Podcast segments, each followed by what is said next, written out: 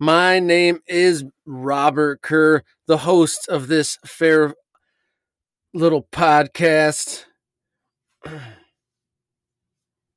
And try that again.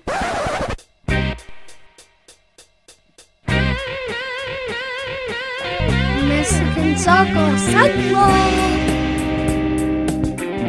Hello, listener. You've found the latest edition of the Michigan Soccer Central podcast. How's it going? My name's Robert Kerr here with you, the host of this podcast that aims to be the source for all your soccer information, updates, stories, and insights from the beautiful game in the Great Lakes State. Happy to be with you.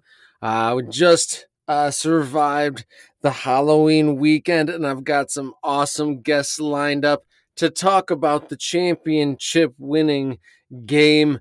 I've got Mitch Gatzke uh, on the line in a few minutes, and then to talk about Michigan State University's soccer program and uh, the great turnaround season under the new head coach for the women and uh, an upcoming tournament game for the men, collegiate soccer, and lots of local soccer. Uh, it was um, lots of postseason play in uh, the high school ranks. Be sure to check out the Michigan Soccer Central Twitter and Instagram.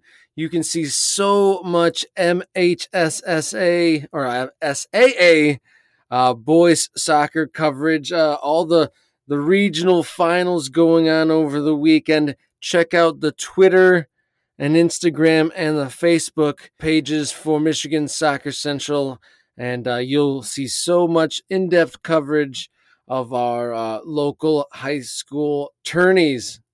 Collegiately, big weekend just happened. We're going to talk about the Spartans with Luca in a minute, but the University of Michigan men, they found out their postseason fate. They will be taking on Wisconsin at home on November 7th. We spoke on this very program with one of their midfielders, star midfielder Kevin Buka. He was confident in their postseason uh, abilities, and they've drawn Wisconsin, who they did beat not too long ago. So, uh, pulling for U of M to be successful there.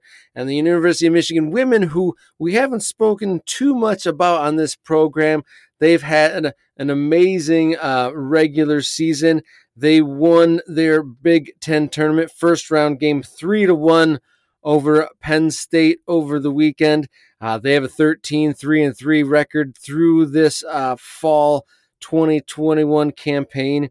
And they now know on Thursday, November 4th, they will play Purdue in the second round. And if they get by those Boilermakers, they will have the, the Big Ten final on Sunday. So lots going on collegiately.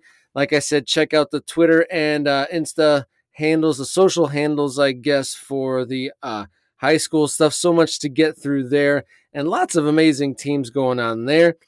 And speaking of amazing teams, it is the time of the week to announce the We Are Soccer Michigan Soccer Central Team of the Week.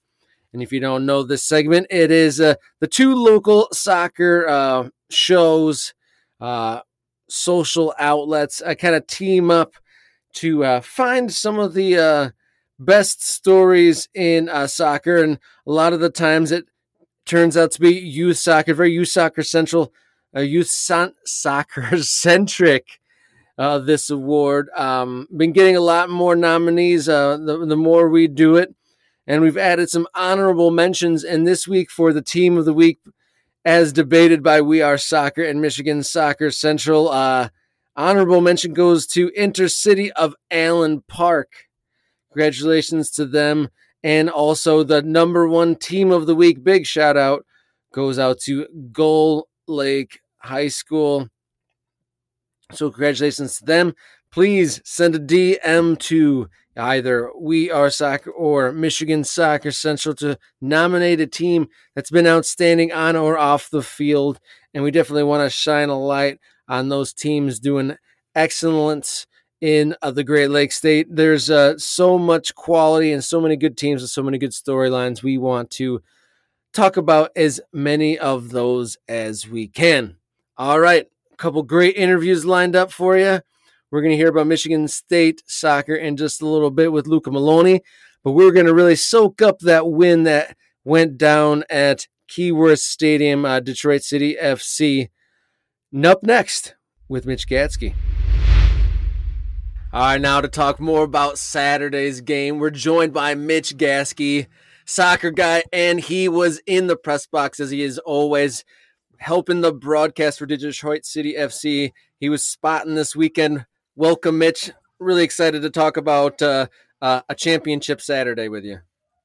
Absolutely, Rob. Thanks for having me as always. And yeah, just it's seemingly just another week, uh, just another city win, just another season slash competition, and just another city trophy. It's it's really been remarkable what Trevor James has done since coming in in 2019. I've got some stats we can go through a little bit later, but yeah, just blown away by um, just the, the the head and shoulders nature of Detroit City's run through NISA over the past two years. Yeah, and like you said, it was business as usual. It was a 1-0 win at Keyworth Stadium in Detroit. The second place Cal United Strikers came into Hamtramck on a uh, very soggy, misty fall afternoon day, and uh, uh, it was just the one goal in it. And you say, I mean, Detroit clearly head and shoulders in the league, clinching it with a few games to go but it's still fine margins as we get a little bit more granular on the game itself. Like there were some moments it could have gone either way, but you know, you never really doubted that those saves were made or, you know, those penalties were converted. So so what did you see up in the up in the box Saturday? I mean, I was out there getting a little moist. Thankfully the rain stopped. It was a little it was a little drizzly there at the beginning, but uh it, it, it, dried up. What did you see up in the box? Yeah, I was actually uh, sideline as well, um, out in the elements doing red hat slash spotter. So I had kind of that that up close and personal uh, view of things. Um, you mentioned you just kind of take for granted. You just consider, oh, Steinwascher is going to make that save. We really are to that point where they had a couple shots that really should have gone in. They should have been goals, and Steinwascher just said no. I mean, there was a a break in the first half before City um, even took the lead, and Steinwascher, uh, you know, with no defenders around, just kind of stood tall, made himself big in the net, and forced to save, kept it at zeros, and City was able to, uh, you know, get more of a hold on the game after that, and then the late save. Um, foul called just outside the area, a bending ball headed toward the bottom corner, and Steinwascher just comes in with the sturdy hands as he always does. That calm and that presence, you can't say enough about what he provides to the team and, and their ability to not worry about what's going on in the back end and, you know, give them that freedom to go forward and get the goals that they need because they know they're going to be solid at the back with Steinwascher and net. Yeah, there was a special save in in each the first and second half, and yeah, I mean it was a true champion moment. There's still games to play, but that really was the clincher. First versus second, you know, late game moment, you know, to and you know, it was a championship winning save. So let's start at the beginning, nil nil. And uh, what did you see? Uh, there was a break in the box. I was wrestling children, so I, I, didn't get a an analytical watch of the game. I literally had kids on both knees. So there was uh, some uh, great pressure and a run into the box and a trip from behind. Uh, give me a more accurate line on that.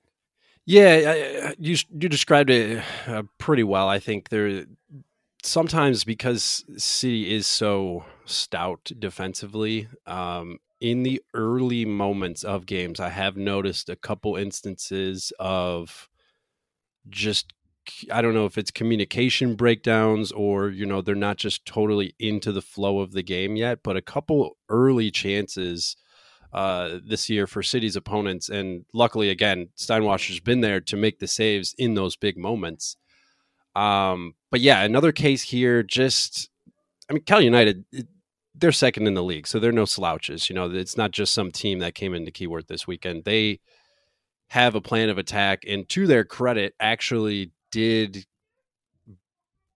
for moments bring the game to City. I don't I don't want to say that you know Cal United controlled anything by any means, um, but there were moments where you're worried about you know City's ability to keep that clean sheet. I think, um, you know, again, just that the the solidity that Steinwascher provides, and then you add on top of that Steve Carroll, who eh, I was talking to David Dewey after the game yesterday, and it's just like he makes plays. Stephen Carroll does that.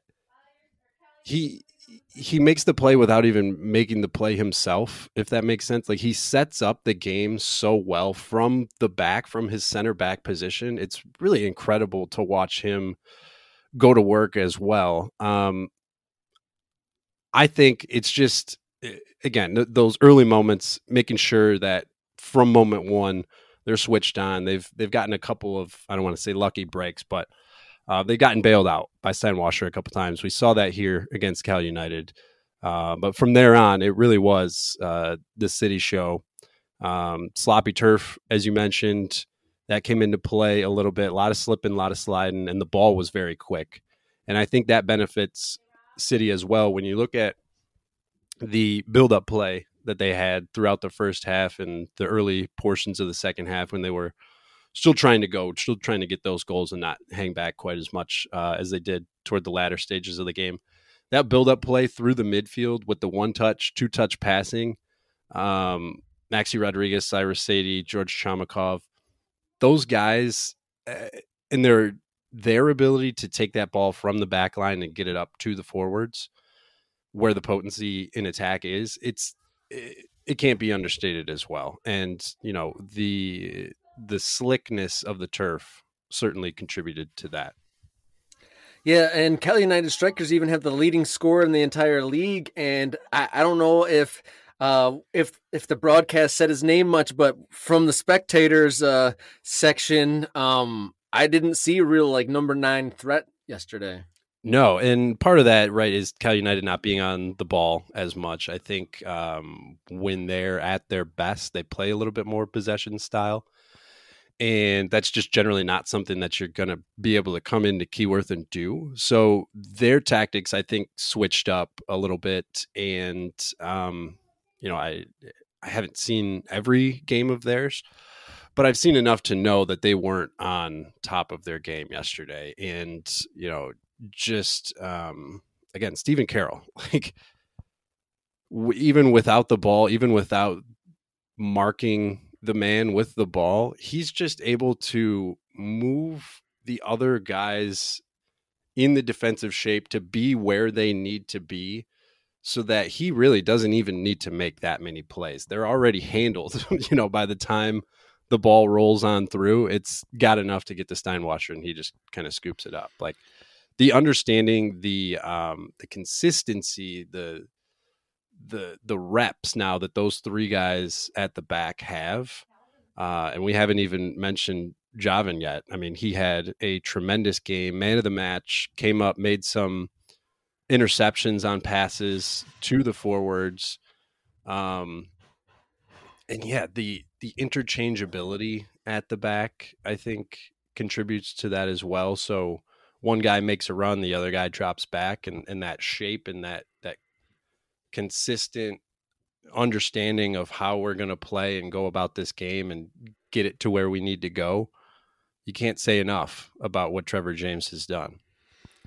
Yeah, they had a, a Detroit City FC's Twitter handle put out uh, a graphic with uh, all the achievements and the numbers since he has joined the club, and it's it's staggering. This is absolutely within, amazing. Within the game itself though i was kind of it was the first time i got to go to a detroit game with uh, the whole family. We've it was my daughter's first one. Like i said i was bouncing kids around and it was uh, i was kind of they were asking questions and stuff and i was explaining it was really cool that there was players on the team that have been there like the entire time like Cyrus Saydee was having an impact and he's been there for yeah. 10 years and then the other, like my favorite player, Maxi Rodriguez, is a new player this year and is an absolute standout and is amazing and did a lot of things made me go wow and really was like pointing to my son like hey that you know that's a real player right there yeah. and i really liked uh, Filerman too we were on that side and he was pretty much in front of us almost the whole game because he played uh, left side and he had great success he he almost seemed to get by his mark every time and had space, would receive the pass, make a move right by the, the right back and put in a dangerous cross. And I was really impressed with him. So there was new guys and core guys, uh, really great mix of all those different like levels of players from younger to experienced and uh, uh, you know in the fabric of the club as well as a new addition to the club. It's really a great, great mix, and you can see they have chemistry and they know how to use that space. Like it's not like the biggest field in the world by by any stretch. And he said yeah. it was really fast and yet they they know the dimensions of that field inside and out, and it's very clear that they, know they, everybody. No one looks ever. No one ever looks confused. Yeah, uh, Filerman was tremendous. You're absolutely right. Up along the left hand side of the city attack in that first half.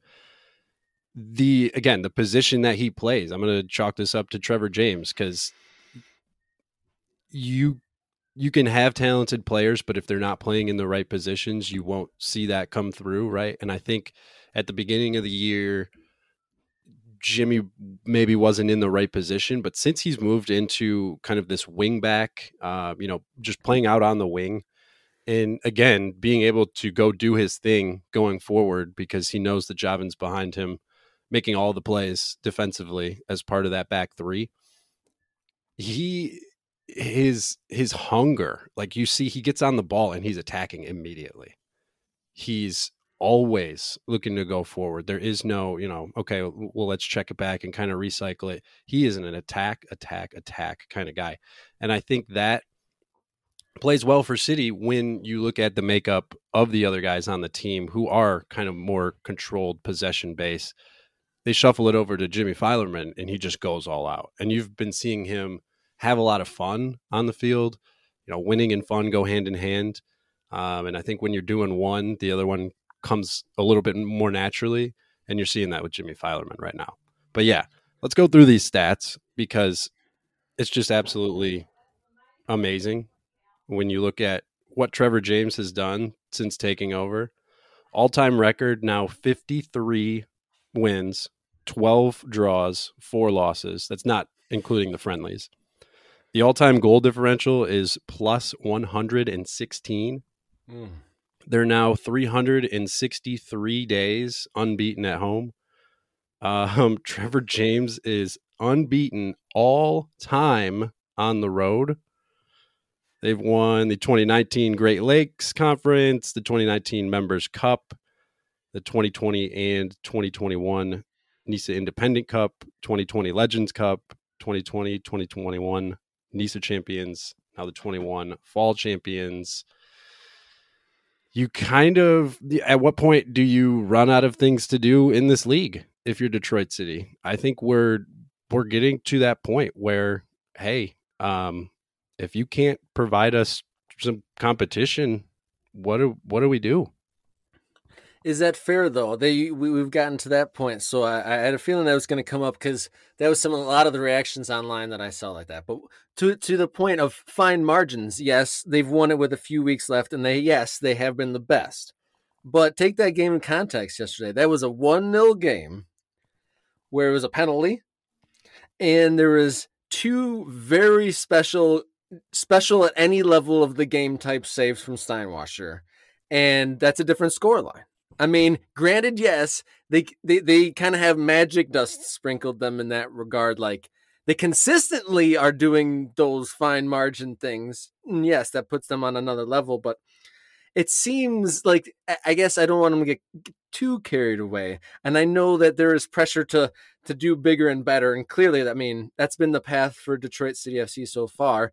And they've had to improvise because of uh, you know failings of leagues and whatnot but they're they're they're pushing their way along and I guess even if they do want more, I think it's too soon. Like we've I mean, what is this? The first full real year of like NISA has been rolling, you know, open and closed. We're not even to the end of it yet, but like a full first full like, you know, spring and fall season, it would be preemptive, I think, to, to jump ship just yet. Uh, Dan Vaughn actually gave me encouragement that way. Is like, other than Detroit, I mean, there's like eight expansion teams essentially in this league. Like they're clearly not like running at, at full gate yeah. just yet. And so I feel like, you know, give them a few more off seasons, give them a little bit more time. I feel like that level will come up.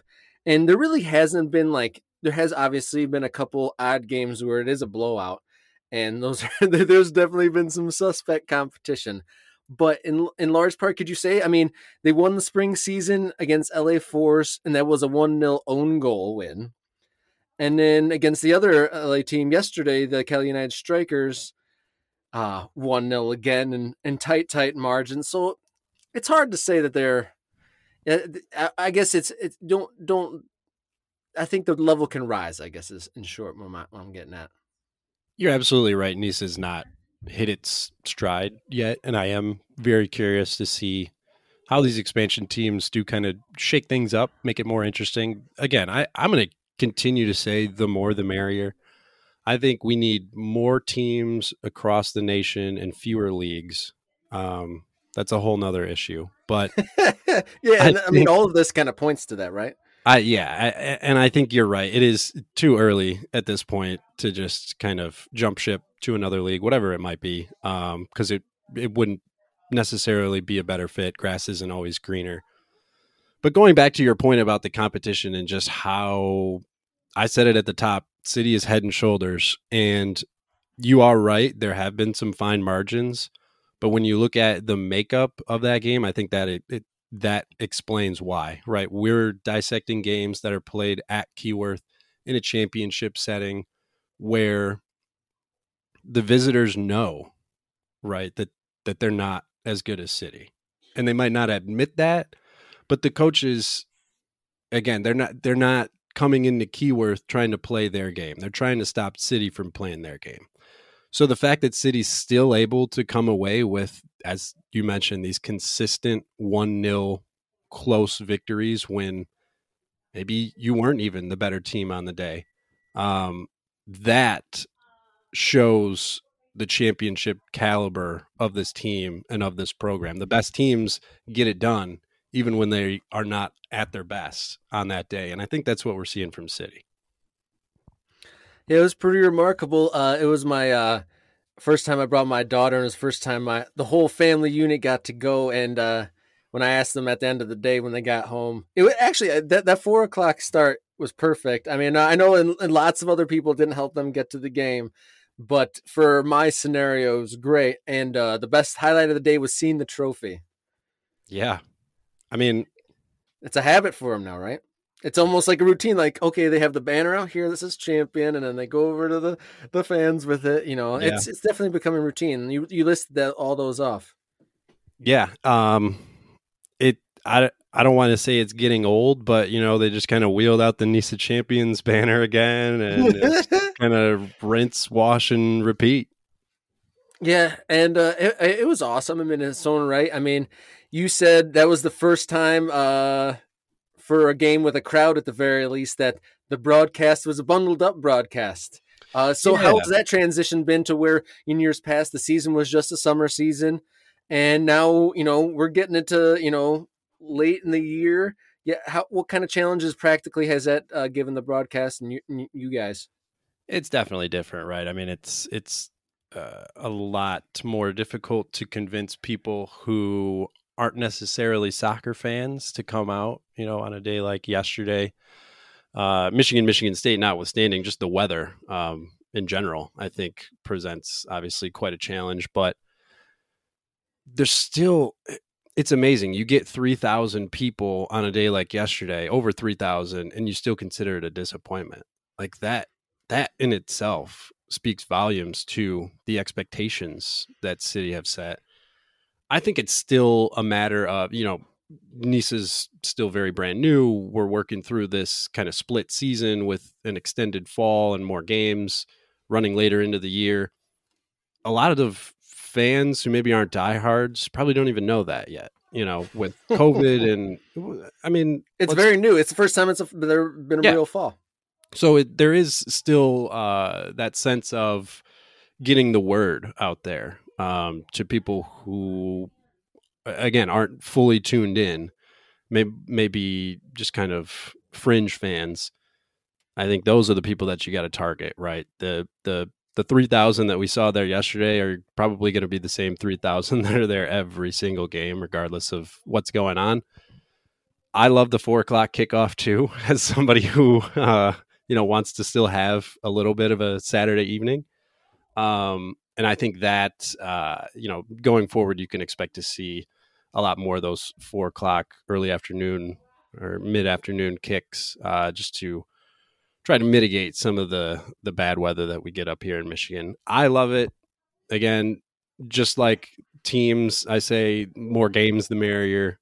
Um, but I would like to see some more friendlies, and I don't know.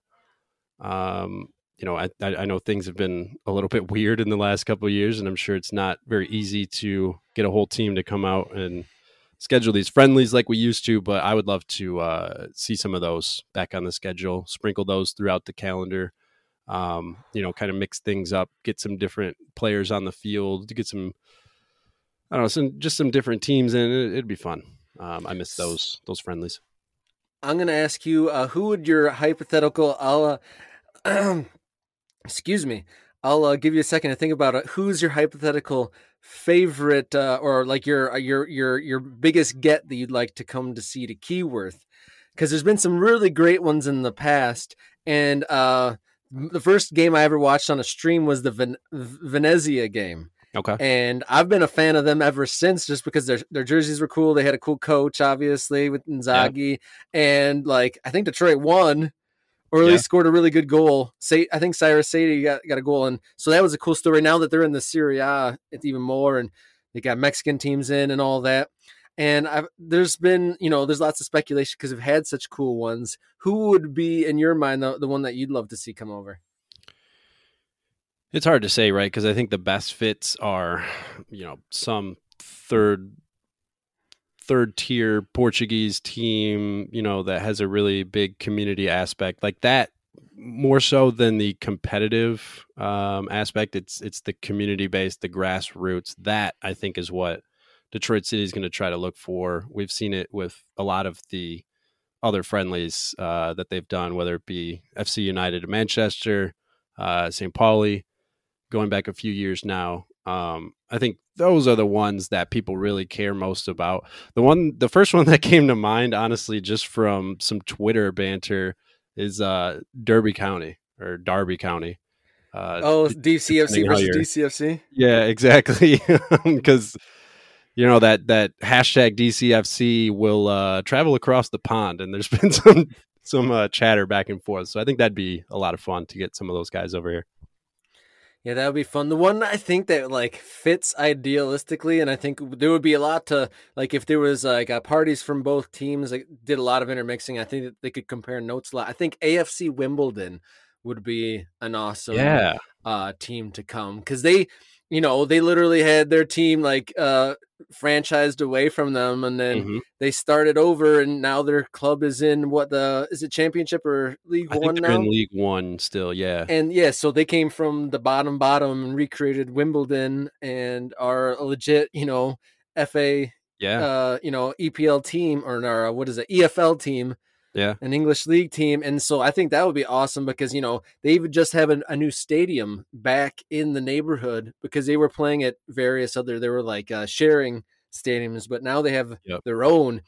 And i think just with you know with team building in itself like being integral to you know american uh, soccer at the moment everyone seems to like you know we're having having to build it ourselves. We don't have that history and the, and the unusual uh, English team that's successful that have done that kind of like in a somewhat similar timeline. Yeah, uh, I think that would be a pretty cool melding of the minds. Yeah, that's a that's a great shout and a, a, a great story. If you haven't heard or you know aren't familiar with AFC Wimbledon, definitely check them out because you're right, Rob. What they've done is kind of the template and it's even more unique because of all the structure that already existed around them right? They they had a team they were in a league there's the whole football pyramid over there and they had to figure out how to work within that right? So i'm sure there was a lot more red tape than city but there was also a system that facilitated them to rise to prominence sure. sure and it goes hand in hand but from from my vantage point like City in the NPSL, they were going to be able to do whatever the hell they wanted, right? NPSL was not going to step in and say, "Whoa, hang on, guys," you know. They recognized the cash cow, and we're going to kind of let them do what they were going to do. But again, uh, that that is a bit different from what Wimbledon has been able to do. Yeah, that'd be pretty cool. And then it, it probably wouldn't fit, but it'd be kind of in- interesting if uh, Wrexham came and with the whole like Ryan Reynolds thing in the storyline. That'd be kind of uh, a wild shout too.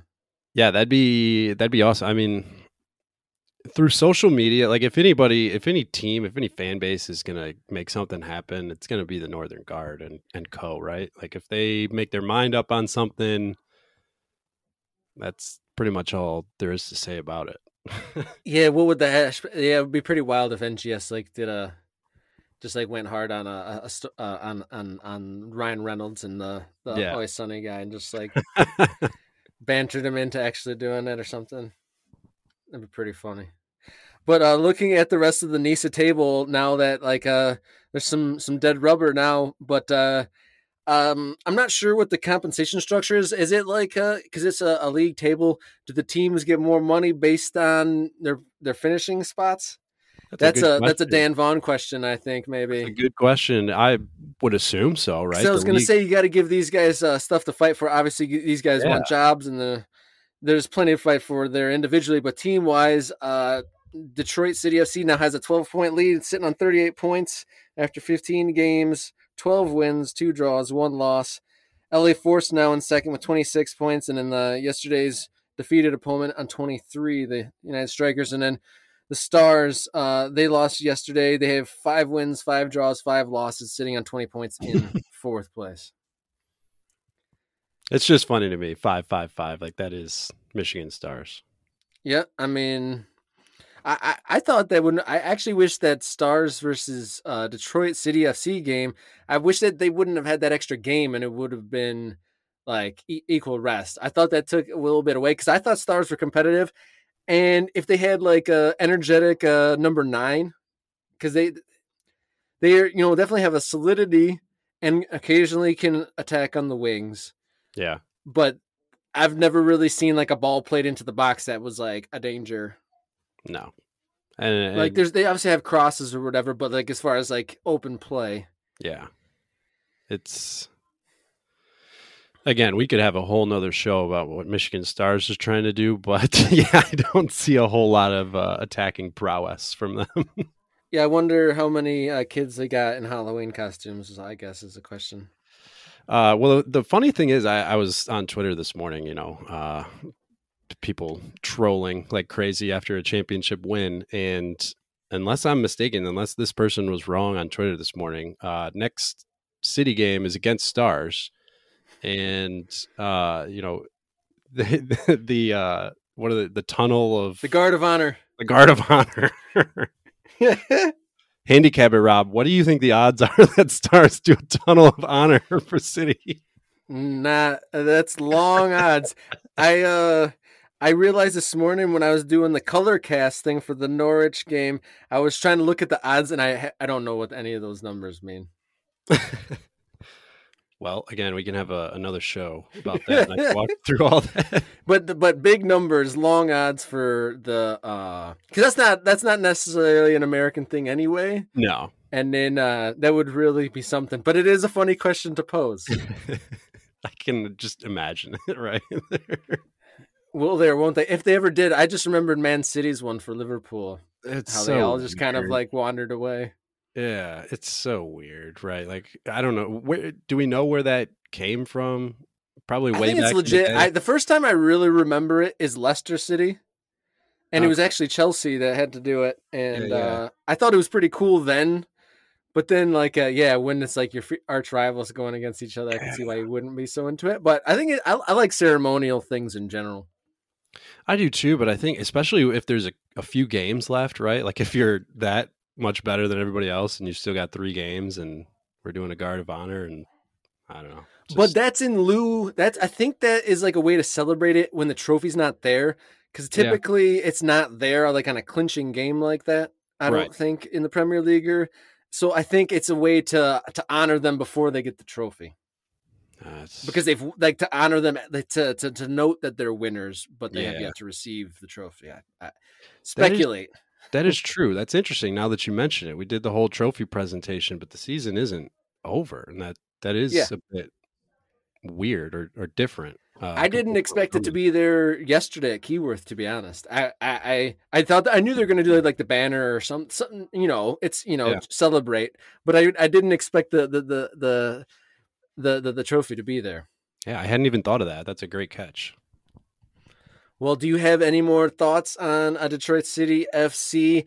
Um, their win 1-0 over um, the Cal United Strikers. I just got to say, big props to Steinwascher. Those saves were amazing, and you could do that at any level, my man. Those Yeah. were awesome. The left-hander in the first half, that from you know right in front of him stuck it out. That was amazing, and then to do it in the clutch uh, on the free kick right at the end was unbelievable. Yeah. Uh, Steinwascher, amazing in net. Filerman, great on the wing, particularly in the first half. Javin Torre, man of the match, amazing. Uh, the and the back line, Stephen Carroll, I mentioned, doing everything without really doing anything. Maxi Rodriguez is all over the field, and I don't understand how he does it. Uh, winning the ball, uh, linking play, just scoring goals. It's amazing. And you know who really impressed me off the bench yesterday, and he has been all year, and I do want to mention him before we go. Darwin Espinal came off the bench, had speed, had great control of the ball. Um, you know, got it into his feet, held off the defenders, let the pressure get off of his defense so that they weren't just kind of hemmed in for minutes on minutes. Darwin Espinal does a great job off the bench for City, and I would be remiss if I didn't mention his name here. And he his moment of quality is what got them the 1-0 win over the Stars earlier in the season. He had the number he he he received the ball on that left side where Filerman was against the Stars. He turned his guy and put in a great ball for Maxi Rodriguez to score in that game too. So that's a that's a really good shot. Espinal definitely has uh some real quality. And also quickly, because I haven't heard anybody say this before, but when you look at City's roster, their lineup throughout the year, uh, I, I- I mentioned it, that consistency, the ability for Trevor James to pencil in pretty much the same 11 week after week. Big kudos, shout outs, and thank you to the training staff and the people that keep these guys healthy and on the field because soccer is no joke. There's a lot of injuries you can pick up that are nagging injuries that'll keep you off the field. And if you're not careful, if you don't have the right people in position to take care of these guys, that can quickly snowball. So thank you to the trainers for allowing us to see these highly entertaining players week after week. That's a great shout. That's a great shout. You're right. And I mean, and at this level, there's not just like, a, you know, depth that just, you know, you can have players Yeah. out and you, you, there isn't always someone to fill in. Even though like the whole squad has been great when called upon, there has been a few like the same kind of guys on the peripherals, like sub in and out. But yeah, that core has been so consistent and solid. Lots of consistent starts for lots of guys. And Maxi Rodriguez, like definitely the best. Uh, like he's definitely the best player I've seen in the league, to be honest. He's got to be Black Arrow, right? I've I've heard a lot of people giving George Chomakov love, and I know he's a fan favorite, but I don't see how you can watch Maxi Rodriguez play this year and not call him the best player on the field. Yeah, he's been excellent. Literally every time I've I've seen him in real in real life and uh, online, he's always the standout. And often, Yeah. if it's on the far side and someone's done something good, I I end up following that person and ends up being him and as well. and he had a couple crossfield like diagonals that were just beautiful Yeah. to watch soar across the park. I loved that. And then I I, I want to note about the celebration at the end. Um, the backup goalie was absolutely hilarious because where we, I was sitting, he was like bouncing around on the sideline, and then as soon as the final whistle go, he like tore off his like giant windbreaker coat and ran straight and got a a, a smoke bomb and was really wilding out. He was uh yeah definitely in for the party.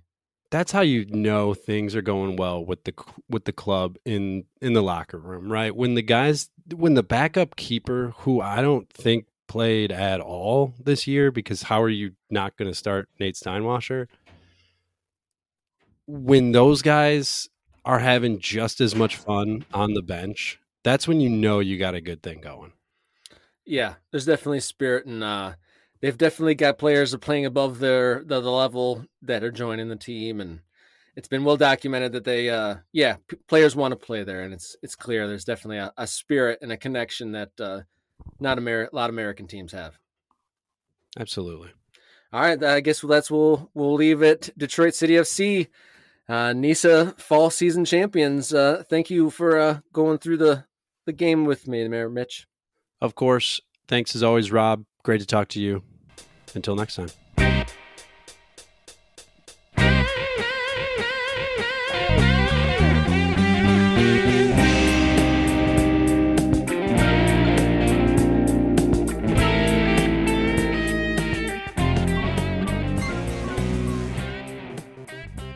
Welcome back, Michigan Soccer Central podcast. Rob Kerr here. There was plenty of action uh, in East Lansing over the weekend. On Saturday, of course, but also on Sunday, there was a Big Ten uh, quarter final. And uh, on the line to give us some more information on Michigan State Spartans soccer and what happened in the Big Ten quarter final with the uh, girls quarterfinal. Luca Melloni, welcome back to the show. Hey, Robert, thank you for having me again on the show. Yeah, our guy in East Lansing, uh, student uh, broadcaster with Impact FM covering the Spartans. So, yeah, the Spartans had a uh, real turnaround season. And uh, tell us what happened in uh, the game yesterday on Sunday afternoon. Yeah, absolutely. And for a little bit of context, the Michigan State women's soccer team under the last two years under Tom Saxton, who retired, were one nine and one for two consecutive seasons. And they stepped in this season under Jeff Hosler at the helm, and they have now finished their season at 10 5 and 3. I was at their game against Iowa in the opening round of the Big Ten tournament. It was a 4 5 seed matchup amazing crowd. I wrote in one of my tweets at the game that it was one of the largest crowd attendances I've ever seen at the DeMartin Stadium. And this was after people are riding the high after the Michigan football game. So it was very impressive to see. And throughout the game, it was very tough. Earlier in the season, Michigan State cranked out a 2 1 victory over Iowa, which came in the last 20 minutes of the game. So going into this game, they knew Iowa was a tough team they had they had a lot of opportunities in the first half to get a couple goals. It just wasn't going their way. Going into the second half, same thing, passing the ball around really well, but a couple defensive mistakes turned into opportunities for Iowa, and in one of them, they capitalized, and Iowa defended really well as well. So, give credit to them; they were a great team. But Michigan State women's soccer under Hosler Can't be disappointed. They have exceeded expectations, and we didn't think we'd be seeing them at this point. Uh, that sounds like it was pretty exciting. Not necessarily the, the result, but just the atmosphere of the weekend there in East Lansing. So you say the, the just the whole area was a buzz, and that that that uh, was contagious in the in the soccer game. Yeah, absolutely. You could see that not a lot of fans were leaving early because it was a very close game. It was very tight. Opportunities were flying left and right and the general atmosphere pumped pumped the players on the field and the players after the game they were devastated um, some left the pitch in tears and it really shows a true reflection of how hard this team has worked this season to improve and set a foundation going further into what Jeff Hosler and his coaching staff have implemented in this team. So you you touched on uh, first year head coach Jeff Hosler taking over for his predecessor, who's there for three decades. Um, uh, I guess I don't personally know the history. Did he have a long, successful run that kind of uh, had a, a, a, quiet ending, or what, what? What was the what's the history there? With Tom Saxton? Yeah, yeah. I guess um, obviously you said uh, the last two years of the pre- previous coach uh, were only yeah, one it, win in each season. Uh, was there success before that, and it just you know went awry there at the end? Yeah, uh, yeah, absolutely. The um that soccer program under Saxton always had good players come in and out of the out of the program. Some who have done really well, and but again, tournament time wasn't exactly their specialty. This Michigan State women's soccer side hasn't been in the Big Ten tournament since 2011, and this and last Sunday was the first time since 2002 that they hosted a home Big Ten tournament game. So it this was a time that was bound to come. So that's very exciting that uh, uh, a momentous occasion for the side was uh, you know appreciated and had the the the audience that uh, a moment like that deserved. That's that's pretty exciting. It was very exciting to see, and I and Hosler talked after the game. He was really impressed with his team, and he was really impressed with the support that the teams received throughout the the entirety of the fall season. Yeah, I had a guest on, uh, representative from the Red Cedar Rowdies, uh, uh, talking about uh, the, the, the student support. It was really really good this year, and wasn't sure if that was just like the age of everyone coming up with soccer, or if just everyone was just in the spirit of you know collegiate athletics just in general because we didn't really get to do it last year. Um, would you say it was the team itself, or just the situation that that caused the fervor around the team? I would say a little bit of both because obviously the team was gaining a lot of national attention as well, especially in mid-season when they were they were getting high in the RPI rankings. They were getting a lot of national attention, one of the best defensive teams in the country at one point. And you saw more fans turn out and you could see their ads were get were on Saturday one of their one of their big preview, their one of their videos was shown on at Spartan Stadium. So that obviously was very big for for the program. And um so the game, I, I looked at the stats for uh, that that tournament game on Sunday afternoon. Seventeen shots apiece for each team in the game, and each had seven on target. Like they they lost just by one goal. You know, narrow margins. That that's got to be a brutal loss. He said players in tears, but uh, I mean, how close did State get that to that equalizer? Very close. They had a couple great opportunities uh, late in the late in the first half and early in the second half. A couple through midfielders Ivana Labovich. She had a clear shot, top corner. Uh, Iowa goalkeeper got a great hand on it and stopped it. And she also had a cross that almost found forward Ava Cook, but it was just slightly behind. And Hosler touched on this at the end of the game. He said, the team that makes less mistakes at the end of a tournament game is going to be on the wrong side of the of the score line and effectively that's how it was a couple of defensive mistakes which which just happened in, in the second half turned into opportunities on goal for Iowa. Iowa also had a couple other opportunities that they could have capitalized to make it 2 2-0, but in that first half it looked like Michigan State was on the in the driver's seat and they just uh, didn't quite capitalize. But congratulations to uh, the uh, women's uh, Spartans side, and congrats to first year head coach Jeff Hosler. It's exciting, another uh, Michigan based team finding success and really turning programs around. That's very exciting to see. So, with uh, their season over, Uh, what's up with the men's side? Because you cover both of them. Yeah, so men's side right now is just finished their they just finished their season against Northwestern on Sunday. It was right after at 4 p.m. And that game didn't turn out the best way possible. They had a 3-1 loss in at in Evanston, Illinois. But again, the men's side is it, it was a particularly different season for them because going into the season, they didn't uh, bring in a lot of play. They didn't bring in a whole lot of players that were going to start. They started a, a, group that was very familiar with the way Damon Rensing sets up the team and a lot of veteran experience on the field. And at one point throughout the season, men's the men's side had one of the highest RPI rankings because they were facing some of the toughest teams in the country. And one of their most notable results was the 4-3 comeback victory led by Farai Mutatu hat trick over Notre Dame that got them a little bit of national attention. And then, so you said uh, they they got a uh, a tournament bid. That that's what you said, right? Their their their postseason continues, or they they have a postseason yeah, this year.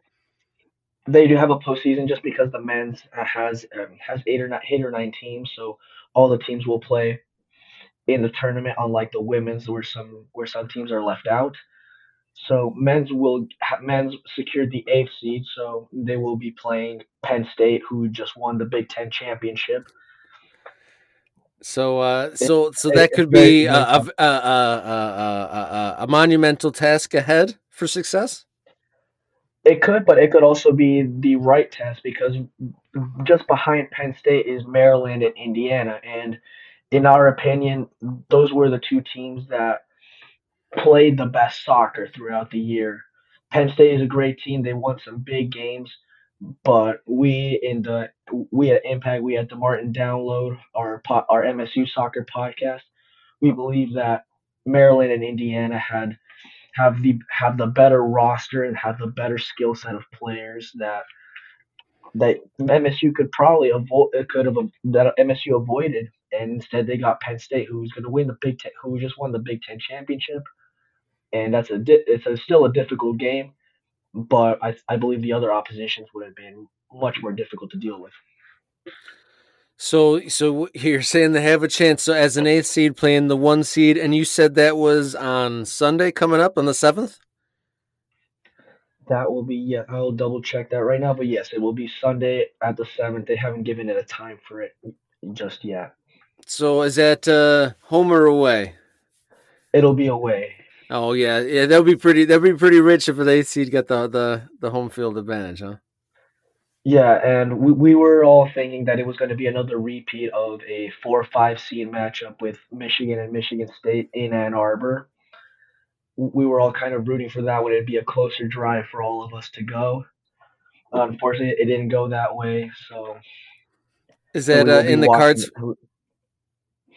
In the cards, in the... well, no longer in the, um, no longer in the cards unless unless Michigan State and Michigan both advance in the first in the first round of the tournament.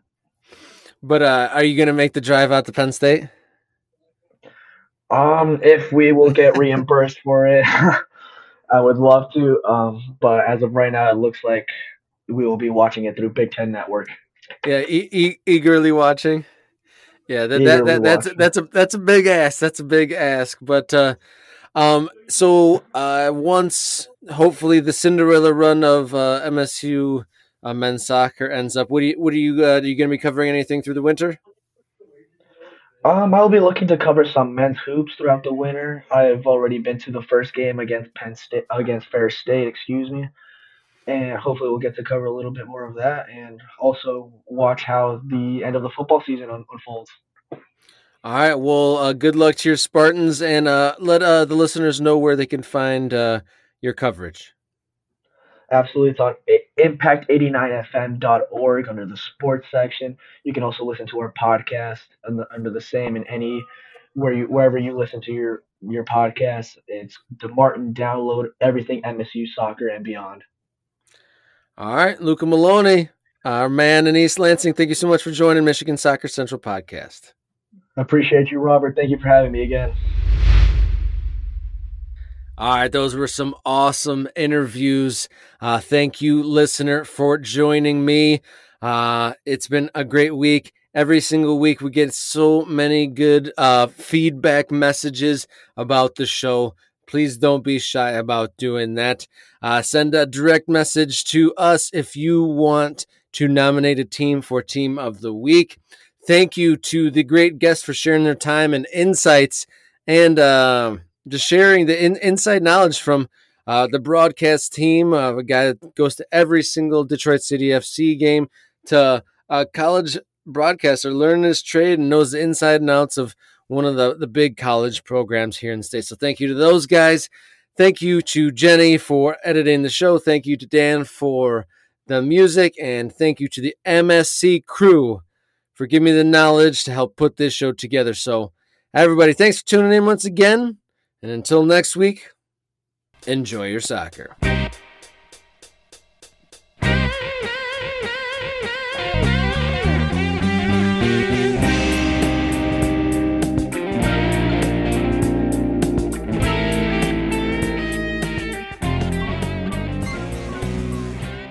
All right, those were some honor.